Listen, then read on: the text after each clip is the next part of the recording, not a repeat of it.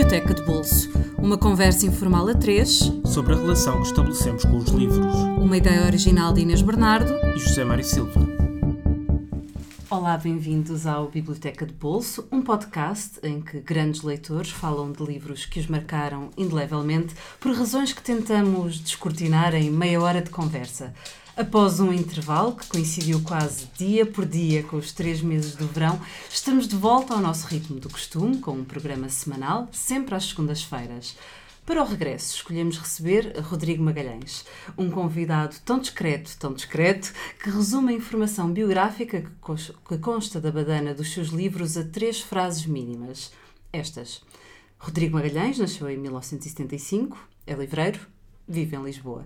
Na verdade, talvez não seja preciso saber mais do que isto. Estreou-se em 2013 com Cinerama Peruana e é um dos destaques da rentrée literária em Portugal com o romance Os Corpos, ambos editados pela Quetzal. Olá, Rodrigo, muito obrigada por teres aceitado o nosso Olá, convite. Obrigado pelo convite. Curiosamente, tu levaste à letra o nosso convite e trouxeste três livros de bolso. Trouxe três livros de bolso, mas foi, foi por acaso, porque só, só depois é que li o título do, do programa com atenção e pensei, ah, oh, uau, três livros de bolso, perfeito. Sim, é, eu, eu gosto muito de livros de bolso, bem, pelo, eu ando muito a pé. Uhum. E gosto muito de ter um livro para me acompanhar, para parar e fazer uns, umas pequenas leituras. Uhum. E, livro de bolso acho que é o meu formato favorito, embora alguns dos livros que eu gosto mais não existem em livro de bolso, logo não tenho essa possibilidade. Vamos começar pelo primeiro, o Bebedor Noturno do Herbert Weller, que foi a tua primeira escolha. E que é um livro de, não propriamente de traduções, mas de, de poemas mudados uhum. para português, que é um, um, uma é ideia. É uma coisa diferente, diferente. De, uma, de uma tradução, não é? Mas é, é um. Eu gosto muito do Herberto, é? É, acho que é impossível não se gostar do Herberto. Um, em primeiro lugar, o que eu gosto neste, nestes poemas é que sente-se a voz poética do, do Herberto por trás, por trás de cada uma destas versões. E isso, isso é uma coisa que me interessa porque aquele magma poético do Herberto, aquela espécie de lava, não é? Uma coisa violenta, quase primal, pode ser enraizado também nesta tradição poética em várias tradições, porque em várias vai buscar tradições, aos ameríndios, ou sim, sim, aos sim, maias, sim. ou aos esquimós. Aos esquimós, que eu não imaginava que escreviam poemas esquimós, mas, mas, a linguagem poética é universal e transversal, não é? E é um lado quase xamânico, não é? De, de ir buscar uh, uma espécie de magia qualquer do mundo, não é? Há uma, sim, há um lado telúrico, magia profunda, porque também tem a ver com a ligação dos povos à, à terra, e, e isso encontra-se depois no Herberto, mesmo ele vivendo na contemporaneidade. Encontras ainda esse, esse lado xamânico, esse lado quase do velho da montanha. Uhum. É eu... e, e, também sentes que, que, os poemas podiam ser mesmo só dele, não é? é como, ah, é como sim, se, sem dúvida nenhuma. São de vários, sim, e não é só de várias geografias, é de várias épocas, não é? Porque isto também não. corresponde a vários tempos históricos. Sim. E, no entanto, há, há uma, parece que há uma mesma voz, quase, não é? É a voz. É a voz, é a voz do Herberto, é sim. Sente-se sente essa voz e há, há, determinadas coisas que parecem ter sido efetivamente escritas por ele, embora uhum. sejam só mudadas para português. Mas essa, essa diferença entre mudado e traduzido aqui uhum. é, é o elemento fulcral, não é? Porque o que ele faz é adaptar, de algum modo, estes poemas à sua própria linguagem poética. Uhum. Eu sou péssimo leitor de poesia, tenho, tenho, de confessar aqui. Mas se quiseres ler algum dos, algum dos certos, estás à vontade, nós gostaríamos de ouvir. Há uma coisa que, que me interessa muito, que eu gosto muitíssimo, porque eu trabalho muito com imagens, e, e, há uma, uma imagem em particular neste livro, que é, que é o que dá o título ao, ao livro, e que é uma coisa extraída dos Salmos eu pessoalmente acho maravilhoso, mas eu vou ler e depois vocês logo comentam. Okay. Ah, okay, okay. também vai à Bíblia, não é? Também, Sim, também vai à Bíblia, exatamente. Também é uma grande tradição poética. É? Um, eu vou ler um bocadinho então. Faço a conta aos inimigos como se contam cabelos. Tornei-me para eles numa coisa fabulosa. Nas canções dos bebedores, o meu nome passa e passa como uma sombra maligna. Eu acho isto uhum. extraordinário. Lindíssimo, lindíssimo. E, e este, este tipo de coisas encontras em cada página, praticamente. Uhum.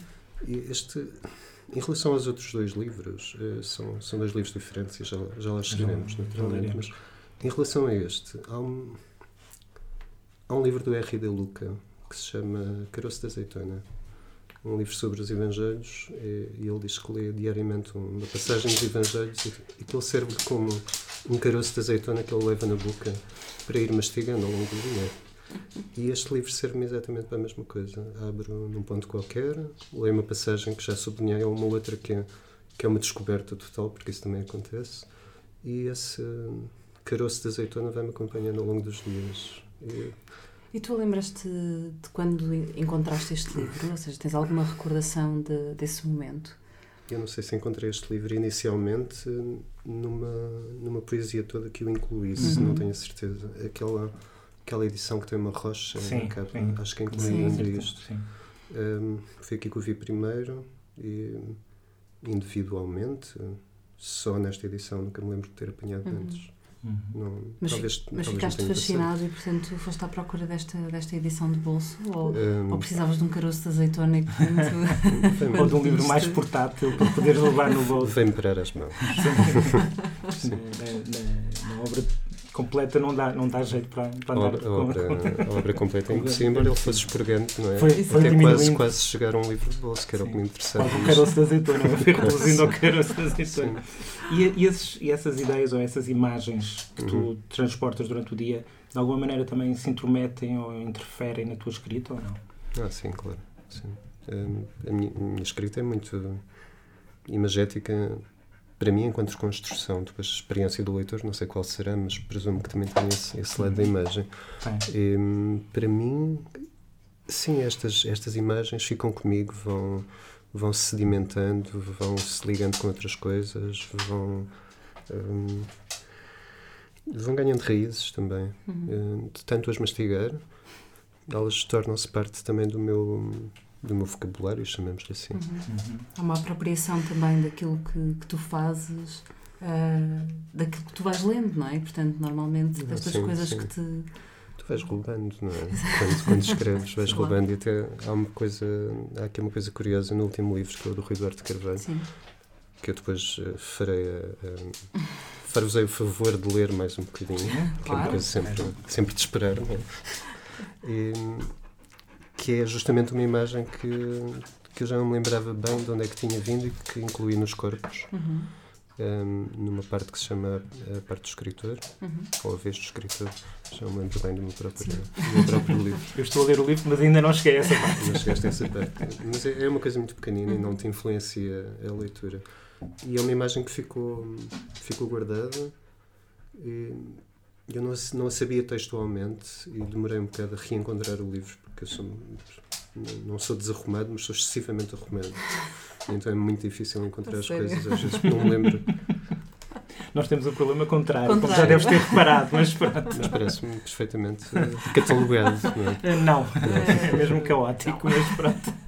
Por exemplo, eu estava à procura de, de uma da edição que tenho do, do Noturno, andei aqui que quase uma hora e não encontrei. Está alguns, eu sei que está aí, mas não sei onde. Sim, mas é, é, é quase desesperante, não é? Às vezes é, é. Às vezes é. Não, mas os livros da nossa biblioteca, só esta pequena parte, têm uh, esta brincadeira que é quando nós recebemos um convidado, desaparecem, é. mudam-se escondem-se de num cantinho qualquer e voltam ao mesmo sítio quando a pessoa se vai embora. Quando a pessoa se vai embora e aparecem, olha, estava aqui, era aqui que eu estava. Mas isso é perfeitamente compreensível, visto que a estrela desta, desta companhia parece ser é pobre, que anda aqui à, nossa volta, como também já se deve ter ouvido. que anda a rondar-nos, anda a rondar-nos. Então, se calhar podemos passar justamente para o, para o Desmedida, não é? Do Rui Eduardo Carvalho. Uh, esta ordem é um bocadinho arbitrária. Um, ou, ou, ou preferias falar no fim? Não, é indiferente. É, é indiferente. Até porque a escolha do Rui Eduardo Carvalho, a escolha do Julian Crack tem a ver com com a ideia de viagem, de, dois tipos possíveis de viagem. A mim, enquanto sedentário, pouco aventureiro, interessa mais a viagem do Crack uhum. do que a viagem do Rui Duarte de Carvalho. A viagem do Rui Duarte de Carvalho, por outro lado, toca numa série de coisas que a mim me interessam muito, nomeadamente o Guimarães Rosa, uhum. que, é um, que é um autor que eu prezo muito, e tem esta, esta música de linguagem dos, hum, de alguns autores portugueses de, de origem africana, que eu não conheço bem, porque não sou, não sou grande leitor desses, desses autores, mas que encontrava também nos brasileiros, porque houve uma altura em que lia muitos, muitos brasileiros. E há uma, uma miscigenação, uma espécie de invenção ou de reinvenção da língua que é, hum, que é muito virtuosa para mim enquanto leitor. A escolha deste livro tem a ver com a ideia da viagem uh, do horizonte vasto, não é? Uhum. da viagem transformadora, da viagem, um, não direi xamânica, porque já falámos disso em relação a Herberto, mas também tem essa componente não é? de uhum. contacto com, com uma outra realidade. As forças vitais da natureza, no fundo, também. Uh, sim, também, exato. Que é outra coisa que encontras no, no Guimarães Rosa, uhum. é? que é o Grande Sertão Veredas é justamente esse. E ele anda, ele anda pelo território do. Do Guimarães Rosa. Desse, romance, desse imenso romance que é o Grande Sertão Veredas. E do Euclides da Cunha. E do Euclides da Cunha, que são os dois extremos do Rio Francisco, São Francisco, não é? o São Francisco Sim. do Alto e o baixo. o baixo. Também passa pelo Médio. Mas no fundo ele, ele faz essa viagem ao longo do rio e ao longo das paisagens, que também são paisagens literárias. Sim, e, e, essa ideia da viagem enquanto, enquanto descoberta, porque eu acho que é, é isto, não é? Ele já, conhece, ele já conhece a obra de um e a obra de outro, já leu muito sobre o assunto, mas o estar no local uhum. leva a um outro estado de espírito que é mais próximo de, dos autores de quem está a falar.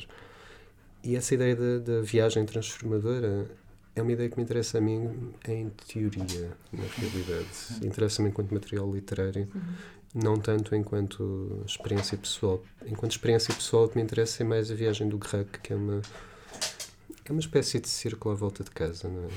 é, é paisagens como, familiares, paisagens de infância. Sim, que, como, ele, como ele próprio diz, é a viagem que não encerra surpresas. E, um, há dois modos para mim de pensar esta ideia da viagem. A, a viagem longa, a viagem transformadora, é é a viagem da, da imaginação, de algum modo, da, da descoberta. A viagem doméstica, aquela volta ao bairro que se dá, é? ou, ou, até este, o trajeto que eu fiz até, até a vossa casa. Uhum. Vim a pé de casa. Uhum.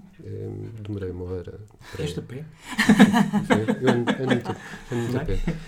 Ando muito a pé. Não é propriamente perto, são uns é. quilómetros. São, são uns quilómetros, sim, mas isso não me incomoda, não, não me chateia. Este, e vieste a pensar também, não é? Eu vim a pensar, porque era justamente aí que eu ia chegar, que é esta ideia da viagem uh, familiar, a viagem conhecida, não leva para o lado da imaginação, mas leva para o lado da reflexão. E voltamos aqui ao caroço da azeitona, não é? Exato. Tens dois ou três elementos que se repetem constantemente e nos quais tu pensas. Às vezes não são os mais poéticos, não é? São aquelas coisas mais fortuitas do dia a dia, como tenho de comprar batatas, de comprar batatas, não é? E durante duas horas pensas que tens de comprar batatas ou papel higiênico. Um, mas são dois livros que, do meu ponto de vista, acabam por se complementar, embora talvez seja algo abusivo dizer isto, mas para mim, enquanto leitor, são dois livros que se complementam. E é curioso que no caso do Crack também é um rio, não é? No caso do Crack também é um rio. O Evo, que é um afluente do, do Loire. Exato, sim. Mas é um rio mais discreto, mais pequeno, mais... É um rio mais à minha medida, de alguma maneira, sim. e é o rio da infância dele, não é? O rio onde, junto ao qual ele cresceu. Sim, é? E, e, é um rio que ele já não frequenta, curiosamente, pois. quando escreve o livro, porque há, há um momento em que ele diz que embarcava-se continua a embarcar-se, não sei, esse, esse lado de, do que ficou guardado na memória também me interessa bastante. Eu, eu vim até aqui, por exemplo, uhum. sem prestar atenção nenhuma à paisagem, sem olhar para nada em especial, porque se é um trajeto que conheço. Por acaso, do, do, do, do, Mirador para aqui nunca tinha passado, portanto, isto houve aqui um momento de descoberta, não posso, não posso queixar. Tive as duas viagens numa só. Exato. Mas, uh, não sei, não, não o livro do Rui Duarte Carvalho é um livro tão imenso que eu tenho muita dificuldade em falar sobre ele de forma sucinta, porque é, é tudo, não é? É uma espécie de livro de viagem, um livro de crítica literária, um livro de história, um livro de antropologia também, que presumo que fosse a área de formação do, do Rui Duarte Carvalho. É um livro de homem empenhado também, politicamente e socialmente, e remete-me sempre para duas coisas que me interessam muito. Um, um é o, Sebald, que eu acho que é uma ligação clara de registro. E depois é, é a história do, do livro sem género, por assim dizer, que vai a todos os géneros e não se fixa em nenhum. Que é uma coisa da qual eu gosto bastante enquanto leitor, porque o, o formato. Uh, os formatos estabelecidos, os formatos canónicos, não são uma coisa que me interessa grandemente. Uhum. Ele estilhaça um bocado isso, faz. Completamente. Num sim. capítulo é uma coisa, no outro capítulo é, É, outra. sim, é ótimo, é ótimo. É mesmo uma, é mesmo E há momentos também de pura criação verbal, não é? Porque Também, ele, no sim. meio de, um- de uma passagem mais ou menos descritiva e séria, há ali um lampejo que é um poema, quase em prosa, Sim. por exemplo. É? É, Mas isso ele tem esse, esse lado. A primeira vez que eu contactei com o Rui Duarte Carvalho foi com um livro de poemas, justamente, Uhum. eh, que tinha poemas e ilustrações que eu acho que eram feitas por ele, uma edição muito antiga, das edições 70. Um, Eu acho que tenho esse livro. sim, não- hoje não saberemos. Não? É? Mas não, hoje é Talvez- impossível. talvez É amanhã. impossível. Talvez amanhã ele apareça. Mas Mas há alguma passagem que, que destaques ou que gostasses de ler um bocadinho? há este, há este pequeno pedaço que é, que é a, tal, a tal imagem que me ficou. Isto, este país não é para velhos. ok, foi de quando depois tu eras filme. Já foi há uns anos. Já foi há Já muito há tempo. sim. Já chegaremos ao crack e depois aqui Sim, outra sim, coisa sim. que é. hum, esta imagem que eu roubei hum, de alguma maneira para, para os corpos é a seguinte: desse madeirense original, sabe-se que matou a primeira mulher por razões de adultério, coisa legal nesse tempo, e que ofereceu à sua segunda, que arranjou a seguir, a faca com que tinha castigado a primeira. E eu usei esta imagem porque é uma imagem que Foi muito forte. da qual se tem, inveja, não é? Exatamente. Enquanto-. Porquê que não, porquê que não me ocorreu a mim? Exatamente. Porquê é que não me ocorreu a mim? Se calhar se desse voltas maiores do que simplesmente voltas ao bairro, talvez me tivesse, talvez me tivesse cruzado com ela. Mas tu, tu contentas-te com as voltas ao bairro, mas não tens eh, a vontade, tu disseste que te contentas como leitor ao ler estas Uhum. aventuras dos outros, Sim. mas nunca tiveste esse apelo de ir eh, numa desmesura, uma desmedida como a do Rui Eduardo de Carvalho para outro Ah, sim, país? claro, ou- claro, claro que já tive, acho que sim. Acho E que depois o que é que te impede? É uma certa Acho inércia, preguiça? Eu prefiro não o fazer, não é? Ah, é um direito bartolo- bartoloviano Sim. muito. É o Melville que continua a influenciar-nos a todos, não é? Sim, é, é o direito universal do escritor, é não o fazer, não, o escrever. fazer. O, o- Philip Larkin dizia uma coisa que eu acho que eu acho graça. O Philip Larkin é uma personagem um bocado hum, controversa, não é? Que também, Uhum. também não me irrita porque a biografia dos escritores não é uma coisa que me interessa grandemente. Mas dizia que havia dois tipos de pessoas: aqueles para quem tudo tem de ser diferente. Um ano na Argentina, um ano no Japão, um ano nos Estados Unidos, e aqueles para quem tudo deve ser, não direi igual, mas hum, ritual e repetitivo. E ele integrava-se como o no segundo canto, por exemplo, como o canto, Por né? exemplo, Como sim. canto. passeava todos os dias pela mesmo, pelos mesmos sítios à mesma hora. diário né? à mesma hora, sim. Era um relógio humano, quase. E eu, eu não sou o Kant, mas também tenho os meus, minhas Os rituais, voltas, os- os meus rituais. E há, há um- uma espécie de transcendência nesses rituais que, que também me interessa. A viagem grande, eh, até por razões práticas, é mais difícil de fazer, mas Uhum. não perco a vontade. Passamos para o teu terceiro livro, Hum. a terceira escolha. Julian Reis. Já, falámos um pouco, As mas águas estreitas. Sim, As Águas Estreitas. Eu, eu não conhecia Julian Greco antes de comprar este livro, que, que mais uma vez me veio para as mãos. Eu tenho muito má memória de onde é que compro os livros. este é o mais fininho dos três. Este é o mais é o É mais mais fininho dos portátil, é o mais. É o mais fino dos três, é o que me acompanha mais vezes, curiosamente. Sim. É, é aquele que cabe mesmo no, cabe mesmo no bolso. É perfeito. No bolso de trás das calças, quase, não? Cabe no bolso de trás das das calças, calças. também que eu já fiz a experiência. Mas é, é melhor eh, em, em fases outonais, quando não tens casacos muito grandes, com bolsos muito grandes, porque depois o livro perde-se lá dentro e é mais, mais chato de reencontrar. Este, este livro do Grec narra, um- não direi que narra uma viagem, porque não é isso que faz, narra uma experiência interior de uma viagem que já se fez, e, hum, que vai buscar elementos da infância e elementos da sua constituição enquanto escritor e daqueles que são importantes para ele enquanto escritor. Eu falo muito do Poe, por exemplo. E é um, é um livro ao qual se volta, não direi ao qual se volta, mas ao qual eu volto, sempre com espanto.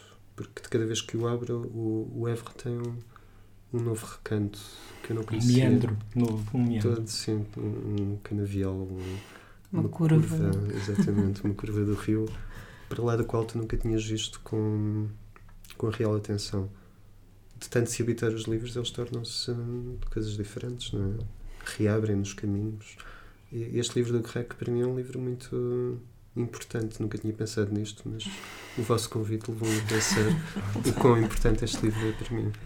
Tal e, como os outros dois. E a partir deste, foste ler outros livros dele? Ou... Li mais dois livros dele, li A Costa das Sirtes. Que é um sim, mais conhecido. Sim. Um currículo que ele recusou, não é? Sim, ele ganhou e recusou. Exatamente. Mas ele também era, era, era torcido, não é? Era, era complicado. E, e, depois li a literatura no estômago, onde se vê justamente o quão torcido era o Julian Greco.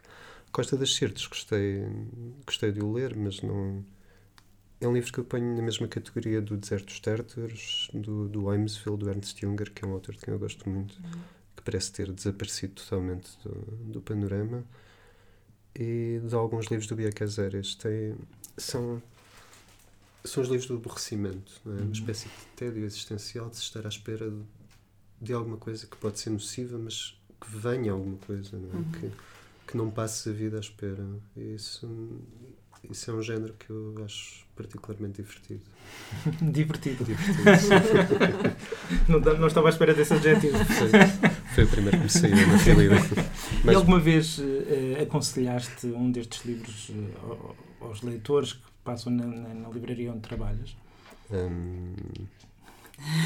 Se alguém chegar e disser diga-me um livro Hum. Aconselho-me um livro, se calhar as pessoas Eu não, sou, não sou muito bom a aconselhar livros, na realidade, hum. porque não, as pessoas fazem muito isso, fazem esse, esse lado. Porque não queres correr o risco de estar a surgir um, um, livro que se calhar aquela pessoa não, não vai querer ler, não é? Quando, quando, estás, hum, quando estás nessa posição, sentes-te mais ou menos obrigado a fazê-lo, não é? Tens, tens de desempenhar a função. mas não me parece que algum destes três livros fosse recomendável alguma daquelas pessoas que alguma vez me perguntou o Normalmente na, as pessoas o na praia. Exato, Sim. Exato. As pessoas que, que, gostariam destes livros, à partida, se calhar já, já sabem que vão gostar. Exatamente. Já chegaram até eles. Uma coisa engraçada uhum. que se calhar une também os três uh, e vem ligar com uma conversa que nós os dois uh, tivemos no outro dia. Uh, disseste que o ermitério é uma coisa que te interessa cada vez mais. E no fundo, no fundo, estamos a falar de três autores a quem o ermitério também interessa. São ermitas é? também, São de alguma ermitas de alguma forma. Hum, o Rui Duarte Carvalho um bocadinho menos, menos mas, sim. mas sim, o Grec e o, e o Herberto acho que são bons exemplos de ermitas. O ermitério interessa-me bem enquanto, enquanto possibilidade ideal, ou enquanto possibilidade ficcional, vá, não, não me imagino a ser.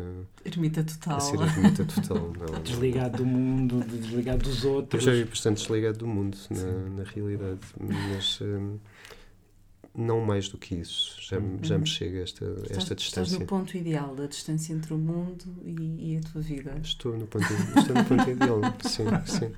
Tem sido uma viagem cheia de, cheia de descobertas, esta do, da Biblioteca de Bolso, porque estou a descobrir uma série de coisas importantes sobre mim. Nas quais nunca tinha pensado. Devíamos ter avisado que, no fundo, só não temos aqui um divã por uma Mas questão isto... de espaço. Eu percebi, eu percebi, eu percebi. Há uma dimensão psicanalítica nisto. Mas, uh, sim, é, é, o ermitério interessa-me porque o isolamento é uma coisa que, que me interessa. Não enquanto prática pessoal, mas uhum. enquanto hum, prática observável. Uhum. Com possibilidade literária também? Com possibilidade literária, sim. Eu acho que na questão da Cinerama, por exemplo, eu acho que no, no texto, nesse próprio texto, na Cinerama, eram três ermitas, não é? de algum uhum. modo dois ermitas voluntários e um ermita forçado, vamos, três ermitas. Já é um tema que te interessa há bastante Já é um tema que me interessa há bastante tempo, sim. Minha personalidade está constituída de forma sólida já há muitos anos. Nós vamos ficar por aqui hoje.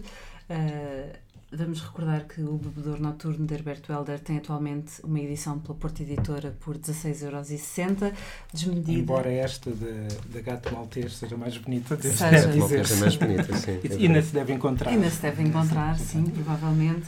Uh, desmedida, Luanda, São Paulo, São Francisco e Volta, Crónicas do Brasil de Rui Duarte de Carvalho, tem uma edição da Biblioteca Editores Independentes por cerca de 8 euros. A edição original era da Cotovia, mas uhum. já não se encontra. As Águas Estreitas, de Julien Gracq, tem uma edição pela Siri Alvin e um preço de 6,50 euros. Para a semana estaremos de volta, retomamos aqui a nossa periodicidade habitual com mais um episódio. Até lá sigam-nos nas nossas redes sociais em facebook.com.br Biblioteca de Bolso e ouçam-nos através do SoundCloud, do iTunes, por subscrição RSS e na rádio online Rádio Lisboa, onde também podem descobrir muitos outros podcasts. Rodrigo, muito obrigada por teres vindo. Obrigado eu pelo convite. E para quem nos ouve, até para a semana com um novo convidado. Até para a semana.